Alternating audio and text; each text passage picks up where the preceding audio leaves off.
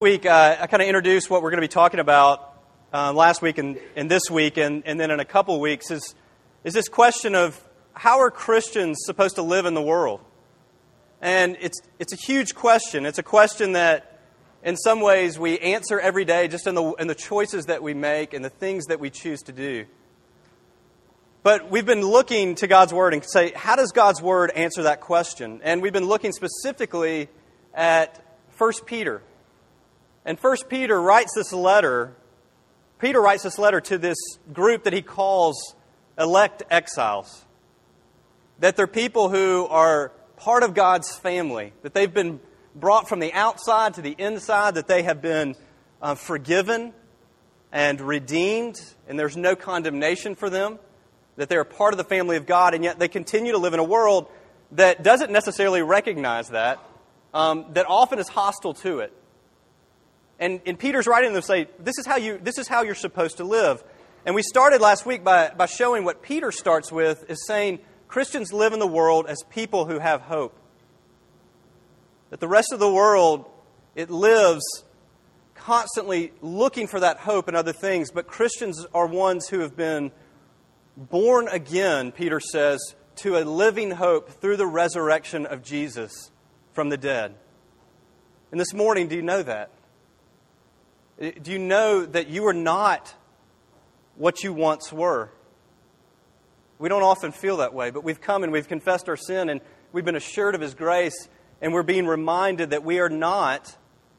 We are not what we once were, but we are new creatures in Christ. We've been born from above. We've been born again.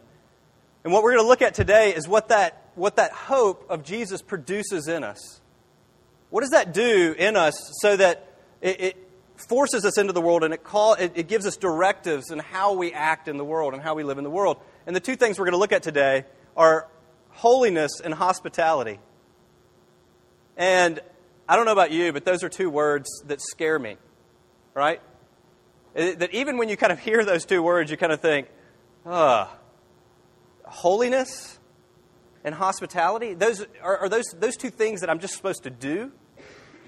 Those are two things that I'm not that are not very present maybe in my life. I, I hope that this morning that we can we can strip those words maybe to a certain degree of their baggage. Because they have a lot of baggage to them. And we can and we can look at how does the living hope of Jesus produce these things in us?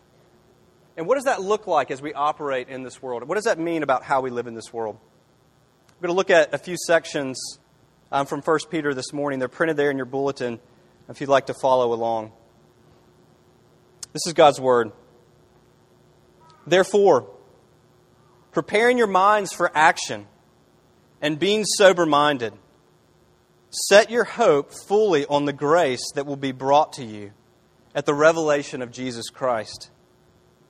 As obedient children, do not be conformed to the passions of your former ignorance but as he who called you is holy, you also be holy in all your conduct, since it is written, You shall be holy, for I am holy. But you are a chosen race, a royal priesthood, a holy nation, a people for his own possession, that you may proclaim the excellencies of him who called you out of darkness and into his marvelous light. Once you were not a people, but now you are God's people. Once you had not received mercy, but now you have received mercy.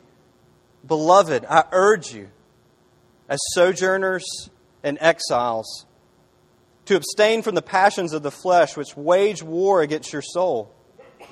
Keep your conduct among the Gentiles honorable, so that when they speak against you as evildoers, they may see your good deeds and glorify God on the day of visitation. The end of all things is at hand. Therefore, be self controlled and sober minded for the sake of your prayers. Above all, keep loving one another earnestly, since love covers a multitude of sins. Show hospitality to one another without grumbling. As each has received a gift, use it to serve one another as God's good steward, as good stewards of God's varied grace. Amen. This is God's word. Let me pray and ask His blessing upon it. Heavenly Father, we, um, there's no way that we're able to produce these things in our life. holiness, to be hospitable, to actually think of others. Father, this, it doesn't come naturally to us. But Father, as we've already said, we are not what we once were. We've been born again, that we've been given hope. That it wasn't produced in us by us, but that it was caused in us through Jesus and through his life, through his death, and through his resurrection. And Father, what we, we cry out for this morning is that you would continue to conform us to your image, that we would begin to look more and more like you. Father, that we would begin to interact with the world in the way that you have interacted with us.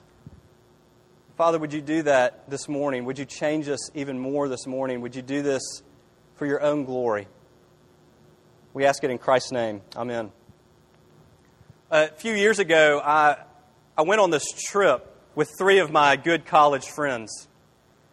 And we went out to, is really probably the most primitive place that I've ever been. It was the middle of Idaho. And I didn't really know what was in the middle of Idaho, but it happens that the middle of Idaho is gorgeous. And we, we drove to this river to fish for a few days, and I mean, it was it was beautiful, and the fishing was good, and just everything seemed right. And when I think back on that trip, there's this one particular night that I remember. And it may not mean much to you. I'm going to tell the story anyway. Um, I just want to reminisce for a minute. It, we had we'd finished a good day of fishing, and we drive into this town that sort of prided itself on not having like more than 80 people. And um, I think there were 24 total teeth in the town. Anyway, they they have a shack. They have a little shack there, sort of restaurant, and we go and eat there, and have a burger, and sit on this porch that's on the river. And with our bellies full, we get back in our car and we drive to our campsite that's kind of up in the mountains, that's sitting on a river. And along the way, we roll down the windows we have this good, we have Richard Buckner playing, who has this sort of beautifully haunting music. It's dead silent in the car. We pull up to the campground, and my friend just shuts the engine off, leaves the motor, I mean, shuts the motor off, leaves the music going, and we just sit and we stare at the river with the moon reflecting off of it. And for at least 40 minutes, nobody said anything. Nobody dared break that moment. Nobody interrupted it with a word that we all were aware of the fact that, that everything right now just seems at peace. Everything seems so good. Maybe you've had, maybe you've had some of those moments. And every once in a while it strikes you.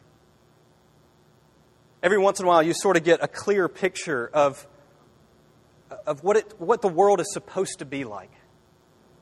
You know, maybe you're watching your kids play if you have kids, and they're all playing nicely with one another, like nobody's biting or scratching or hitting or punching, and they're actually being kind to one another. And you think for a minute before you start to scream at them again that they're beautiful. What a great, what a wonderful gift. What a miraculous thing. And just everything seems good. Or maybe you're sitting in worship in a, in a song with the words and the music, it strikes you. And, and you think, you just get this clear picture that I'm a child of the living God. That, that He's taken me out of darkness and He's brought me into life because of His mercy.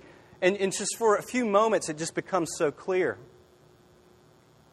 C.S. Lewis, when he, he, he talks about staring at a sunset and looking at that sunset and being so enamored with it because it's so beautiful, it's so lovely that he, he just wants to enter into it, he wants to almost be a part of it.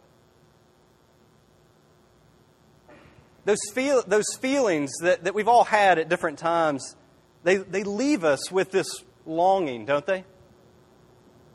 They leave us with this longing, with this picture, with this thought of, of, of the world made right, of the world in, in harmony, at peace.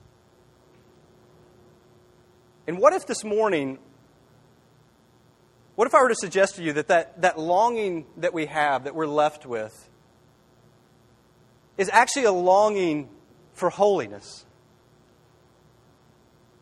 And I know that word comes with baggage.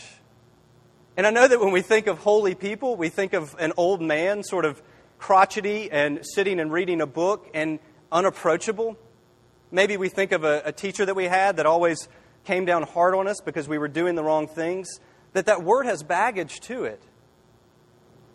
But what if what holiness really is is the absence of everything that you actually hate about yourself and you hate about the world? What if holiness is the absence of depression? What if it's the absence of jealousy? What, is the, what if it's the absence of pride and slander and malice? What if it's the eradication of all of those things from you and from the world? What if that's, isn't that what the world is longing for? Isn't that what the world actually really wants? That in those moments when our minds drift off to what the world is to be like, that's what we want. we have to know this morning that that's exactly what our Father wants too. And that's, and that's exactly what our Heavenly Father is in the business of doing, that He is in the business, Paul tells us, of uniting all things in heaven and on earth. That he is, in, he is in the business of a cosmic reconstruction where He is making all things new again. And the place that He's beginning that cosmic reconstruction is the place where the brokenness is most present in my heart and in your heart, in, in us. That He's beginning that restoration in the people who have messed up the world, which is you and me. See, the reason that Peter in this letter, the reason I wanted to study this letter and think through this letter more is because I am afraid of those words, and I, and I, and I don't want to be. But the reason that Peter keeps stressing holiness in this letter is because he wants us, as, as a, the people of God, to look like God. And sometimes the reason that we don't like holiness is because maybe we don't know God like we should. That we think of Him as scary, we think of Him as distant, we think of Him as cruel. And yet, if we have come to know God through Jesus and the living hope that He has caused to be born, us to be born into, and what Peter's saying is we long, we will long to look more like that. We will long to be transformed. And so Peter wants, he's saying, how are we supposed to live in the world? We're supposed to live in the world as a new humanity that is more and more looking like the one who sought us out and who saved us. We're supposed to look like that in the midst of the brokenness around us. I want to talk this morning about that in a couple of ways through these passages.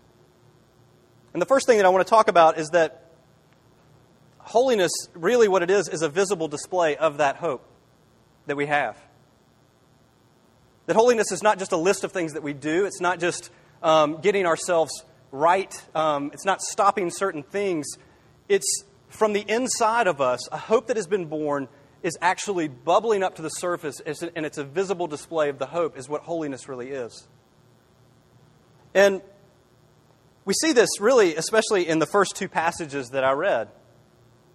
In that first passage from chapter 1, Peter, he says, therefore. And whenever you have a therefore, you know he's building off of what he just said, obviously. And what he had just been talking about was the hope that we have the hope that you have in Jesus. And he says, therefore, since you've been born again to a living hope, in other words, since Jesus has rescued you by grace, that he's given you a new life, that you're no longer that you no longer have to fear condemnation anymore. That your inheritance is secured in heaven for you. That you no longer have to fear the world. Since all of these things has happened, he says, set your hope on that grace. He actually says, gird up the loins of your mind. That's what it says in the Greek. It's this battle imagery of taking your tunic, pulling it up, wrapping it around your waist, and starting to run. He says, run towards that grace. Fix your mind on that grace. Run away from the old things. Run away from the old passions. Run away from the old hopes that you had. Fix your mind on the grace that is to be revealed in Jesus and begin to act like, begin to mimic the one who saves you. This is what Peter means when he says, Be holy like your Father is holy. Begin to look like him, long to be like him. It's like, it's like a mother saying to her child, You need to be, I want you to be like your dad. I want you to imitate your daddy. What does that look like when we say we want to imitate God? I think it looks like somebody who's no longer being driven by lust, but is maybe being driven by love. That we're people who are not operating in the world according to greed and trying to get, but we're operating in the world according to generosity and thinking more and more about what we give. That it looks like someone who isn't a slave to addictions, but is actually, there's manifestations of self control that are coming into their life that are changing them. That it looks like someone whose anxiety is beginning to lessen. That as we begin to look more and more like our Father, that we begin to be more and more at peace. That it's really the fruit of the Spirit that Paul talks about, that, that we become, we're becoming kinder, that we're not reacting to the world the way that we used to react to it, that we're looking more like Jesus, that we're looking more like our Father. Peter does the same thing in chapter 2, in the passage that I, the middle passage that I read. He uses that same logic. He says that you are no, that you, because of who you now are, because of the loving grace of God, you're transformed in the midst of the world. He says, You were once, he's talking to a people that are spread out, who were, who were mainly Gentiles, who weren't heirs to the promise of God. They weren't part of the people of God. This has been when Jesus burst into the world and the Gentiles were brought in. This was an amazing thing. And he says, Peter says to them, You, were, you once were nobodies. You were not a people. You didn't have mercy. But he says, now you're a chosen race. You're a royal priesthood. You're a people for God's own possession. You're a holy nation. That he starts giving them the titles that were given to the Old Testament people of God. He's saying, This is now who you are. And we can take those titles and we can put them on you this morning. That you were once outside, but now you've been brought inside. You were once without hope and without mercy, but now you've been given hope. Now you've been given mercy. And so, because of that, Peter says, because of this logic, that you were once outsiders, now you're insiders, that the seed of sin that was in your heart has been destroyed and obliterated, that it no longer can condemn you anymore. That you are now, as I've said, not what you once were. You're now a new creature. And he says, because of that, abstain from the passions of the flesh. He says, because they wage war on your soul. What does that mean? It, it, means, and we all know this instinctively, that there is a war that's kind of always being waged against our soul. Those of us who believe in Jesus and who are, who are trying to fix our hope on Jesus and nothing else, that there's always this war being waged upon our soul that's, that's kind of saying to us, it's sort of whispering in our ear, you're not really on the inside. You're not a holy nation. You know, you're a royal priesthood. Uh, that's certainly not you. That's not who you are. These things, they, the passions of the flesh are the things that we turn to to put our hope in, other than Jesus, that in the end just bring us further down. Do you know those things? those things that throughout the week that you when, when you begin to be stressed that you turn to whether it's thoughts whether it's you know things that you that you do that you begin you turn to a different way of thinking in order to sort of calm yourself and yet in the end it doesn't bring you hope and it actually brings you lower and peter's saying you're not what you once were so why would you still operate according to the passions of the flesh that you once operated because you know now that they were hopeless. I mean, his logic is so clear. It's that you're now royalty, even though you live in a world that doesn't recognize it, quit acting like you're not. Quit running back to things that actually are destroying you. You know, I was thinking as I was reading this uh, this week is, is just if Peter was sitting in, across from me, what would he say for me to abstain from?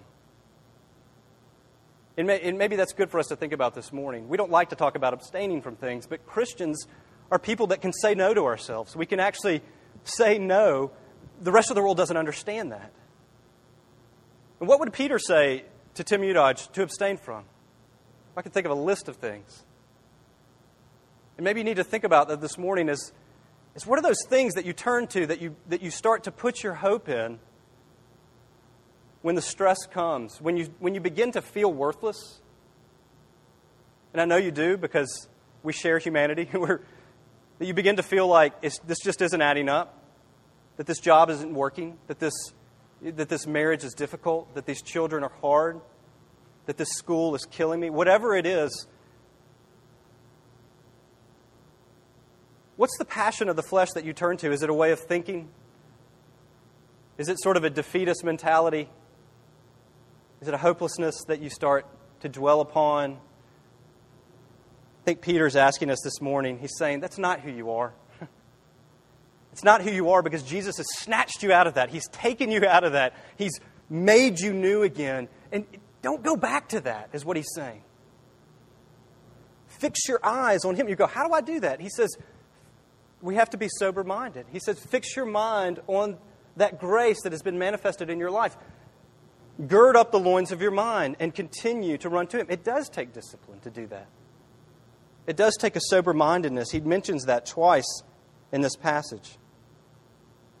And so I think what Peter's saying is that holiness is a, it's a visible display of a new heart, it's a, it's a new love that is in our heart. That all the things Peter's saying that were killing you before, why would you run back to those anymore? That Peter's trying to continually reveal to you the beauty of what has actually happened to you because oftentimes we don't feel like it's an actuality. Oftentimes we don't feel like we're a new people, like we're a new creation, like we're a royal priesthood. And Peter's saying, but you really are. And nothing can change that. And so quit running back. Flee away from the passions of the flesh. Set your mind on the hope and the grace that you have in Jesus. I love this quote on the front. That's why I put it on the front of the bulletin from Ed Clowney. I think it, it strips away some of the baggage that we, we often associate with holiness and sort of the burden we feel when we talk about holiness. Because he says there's a marvelous simplicity in a holiness that's patterned on God Himself.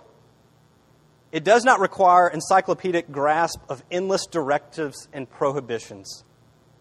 It flows from the heart. Its key is love. We imitate, listen to this, we imitate the love of grace that saved us. The love of God's compassion poured out in our hearts by the Holy Spirit. That holiness is not the person who has this encyclopedic grasp of all the directions and all the prohibitions and is very good at doing them. Holiness is a person who has so amazed at the hope that has been given to him in Jesus, that is so amazed by that grace that it's, begin to bu- it's beginning to bubble out and overflow into his life. So it's not a picture of somebody who is perfect already.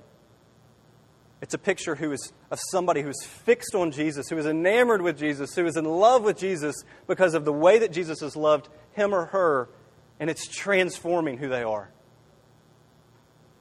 And that, that bleeds over into my second point and my last point is that holiness, this type of holiness, it results, it always results in hospitality. And that's another word that has baggage, right? I mean, when I think of hospitality, and this is a theme that Peter comes back to a couple times, when I think of hospitality, I think of sort of an apron with the ruffled ruffles around the edges and like a nice tea set or whatever. Get that image out of your mind. This is, this is not what Peter means when, he, when he's talking about hospitality. Hospitality and hospital, you know, they, they're really the same. They share the same root for a reason because what do hospitals do? They take in broken people, they take in sick people, and they heal them.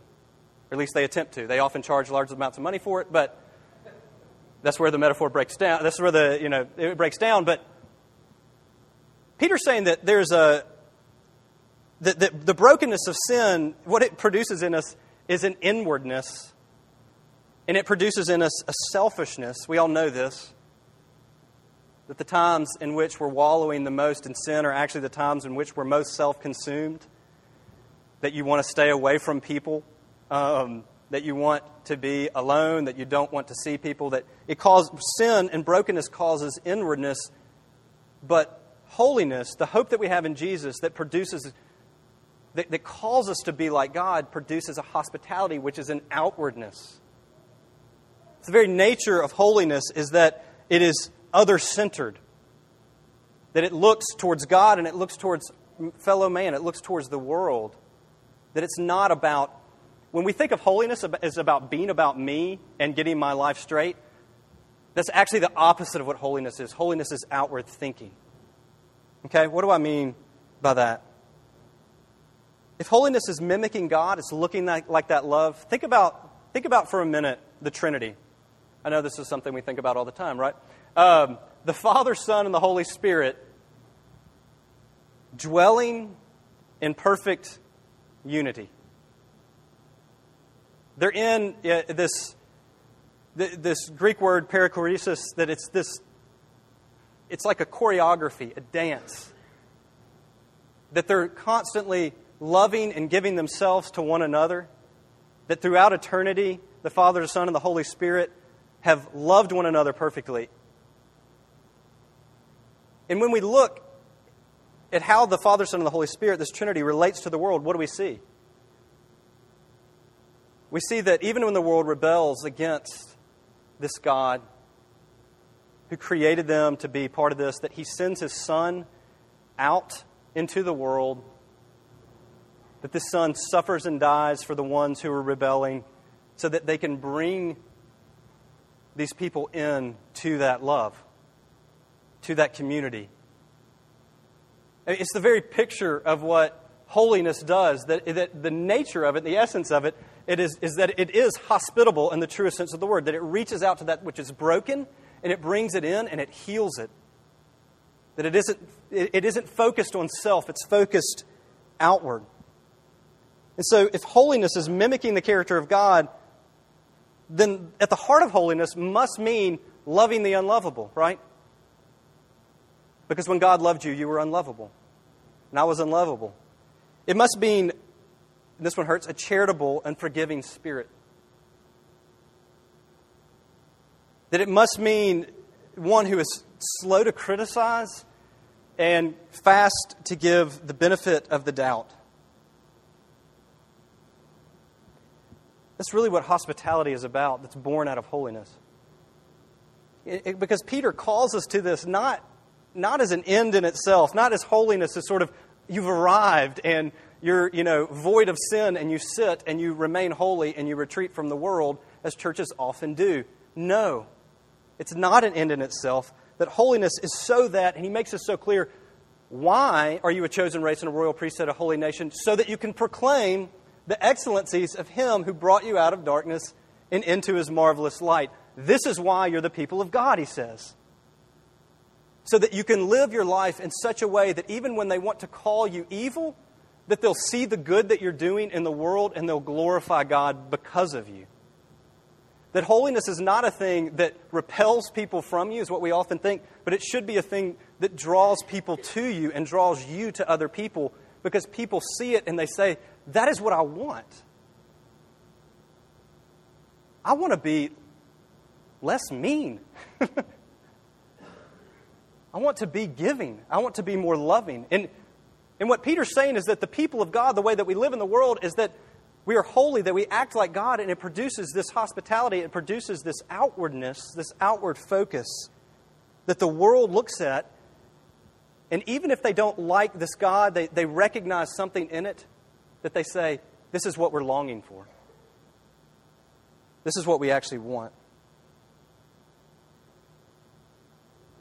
How do Christians live in the world? We live as hopeful people whose hope is visibly displayed in holiness that results in hospitality.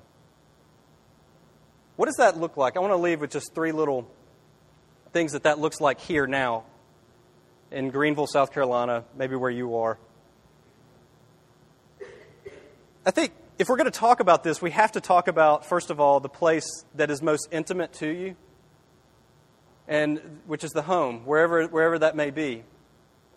The place where normally um, everyone sees you like you really are, right? Um, the place where your, your kids, maybe, if you have them, know what you're really like. The place where your wife knows what you're really like, or your husband knows what you're really like, your roommates know what you're really like. That we have to start there and kind of go is the living hope of Jesus, is it changing my home? Is it changing the place where I dwell? Is it the, changing the place um, where I'm most relaxed? Is it coming into that place and producing godlikeness, holiness, other centeredness? Is it doing that? And I think that we often, when we kind of think about Christians in the world, we maybe want to talk about family as far as like traditional values or doing things like that, but we don't want to really talk about it in the way that it makes us forgive one another. Or the way that we, we talk to our, our family, the way that we speak to one another. Is it becoming, because of the hope that we have in Jesus, is it becoming more godlike? Is it becoming more like Jesus? Because when it does, I mean, if you just think about a marriage and what this looks like in a marriage, it, it's the most radical thing in the world. It's two people who are submitting to one another out of reverence for Christ and who are giving themselves, who are putting the other's needs above themselves. That is unheard of and unreal and radical and crazy in the world. And when that begins to happen in the home, it begins to bleed out, right? Because, our chil- because we have children and our children see that. And you think about your kids and you think about, you know, we're at that stage of life where we're starting to think like, oh, they know what, they're, they know what we're speaking about. Um, we better watch what we say. And we better teach them something, I guess. And we start to get like anxious about teaching them all the right things that they need to know. That's good, I guess, to a certain degree, but we all know that when we grow up, the things that we remember, not necessarily what our parents said, but we remember how they said them. We remember the tone that they had.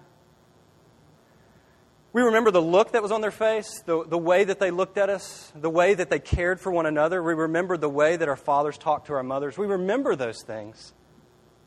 And we have to go, is the living hope of Jesus changing that in your life?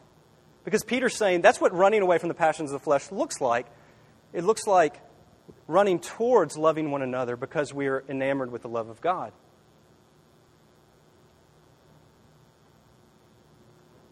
What about, secondly, that that has to at least take place not just in the home, but in the body? In the body of Christ, if, if we're the people of God, if we're a royal priesthood and a holy nation, that we should probably love one another, right? This is not something that we're normally good at. This is not something that that, that seems to be we have a good um, you know, record of in the world. Peter says, he kind of comes to this point in chapter 4, he just says, okay, above all, if you're not going to, hear anything else, if you're not going to understand the logic that I'm taking you through about who you are and, and why you're there and what Jesus has done, at least just listen to this. Keep loving one another earnestly. Okay? Be hospitable to one another without grumbling. Why does Peter say, above all, hear this? Above all, listen to this, because he's saying the world needs to see this in you. Jesus says that, that they will know that you're my disciples if you what? If you love one another. If you're operating towards one another in a way that is foreign to the world because of the hope that's been caused in you through Jesus, he's saying that's what the world needs to see. And we know that if the people of God are assembled together through the gracious action of God, then it means that the people of God will not all be people that normally would have associated with one another had it not been for the grace of God. And so we know that the people of God, when you come to church, it should be a place where the commonness, we talked about this last week, is the hope that we have in Christ. And it may not be anything else. There may not be any other common theme in our lives, other than you know, breathing and eating, sleeping. But what draws us together is, is Jesus and the common hope that we have in Him.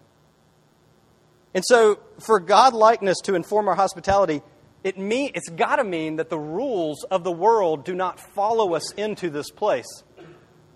What do I mean by that? The rules, um, the rules of race, the rules of status, the little rules we make for ourselves about how we judge one another. Those things can't follow us into this place because if they do, that they will tear this place apart. And this place will look just like the world. And the new humanity will be divided, and the new humanity uh, that Jesus has created will be judging one another based on the things that the world judges one another on. And, and Peter's saying that cannot be the case. If anything, if you don't hear anything, Peter says, love one another. Because in that, that they will, they will see Jesus. And they will glorify God on the day of visitation, is what he says. One of the miraculous things about the early church that just dumbfounded the Roman Empire, dumbfounded the world around them, is that it spanned across racial divide and economic divide. And that there just weren't many places socially that those people came together of different races, um, of different social statuses, of different economic statuses, sat at the same place, ate at the same table, worshiped the same God. The world looked at that and says, we don't have any logical explanation for it. It must be supernatural. Do we look like that? Is that something that is changed in us and transformed in us that we don't have those same rules that the world has? But then finally and lastly, that it's got to bleed out. This has to bleed out not just to the home and the body, but it's got to bleed out into the world. That this, holy, this hope that we have that produces this holiness, that, that drives this hospitality, this outwardness, it has to go beyond just these walls and these people, but it has to go out into the world. And because imitating God means loving those who we normally wouldn't love, not just here, but even those who are enemies, who God calls enemies, those who hate God. And we see this obviously most clearly in the teachings of Jesus. You read the Sermon on the Mount, it's, it's astounding. It should make us just fall down and go, What in the world? You call us to do all the things that that nobody in their right mind would normally do. Jesus, in, in Luke 14, he just gives this as an example. You know, this is sort of casual conversation for Jesus. Oh, yeah, and when you give a dinner or a banquet, don't invite your friends or your brothers or your relatives or your rich neighbors, lest they also invite you in return and you be repaid. But when you give a dinner party, invite the poor and the crippled and the lame and the blind, and you will be blessed because they cannot repay you you will be repaid at the resurrection of the just because they cannot repay you. Jesus is saying, This is the way that I love you. You can't repay me. This is the way that I want you to love the world. The world won't repay you. Don't worry about being repaid. I'll repay you. I will bless you. Your security and your inheritance is it's safe with me. And he says this allows you to lay down your life. This allows you to go out into the world. I, I think when we're thinking about that, I mean, the best way to put it is that holiness is just, it's acting towards the world the way that God has acted towards you. It's acting towards the world the way that God has acted towards you. It's, to put it in Jesus' words, it's not returning evil with evil. God did not return e- the evil that you showed to him with evil. And he's saying, I don't want you to do that either in the world. It's, it's forgiving those who harm you and not seeking, you know, it's not seeking that justice. It's being okay with the fact that God holds justice in his hands. That it's loving your enemies and praying for those who persecute you, Jesus said. That it's not resisting, Jesus says it's not resisting the one who is evil.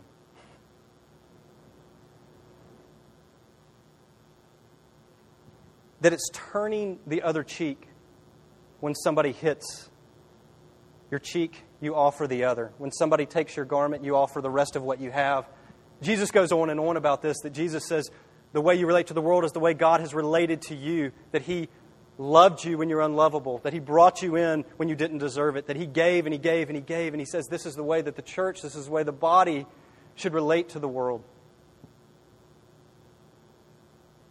That's hard. When I say those words and when I listen to Jesus, I think that's hard. And I think the only response that we have to that, the only the way that we can do that is the more we're enamored with Him.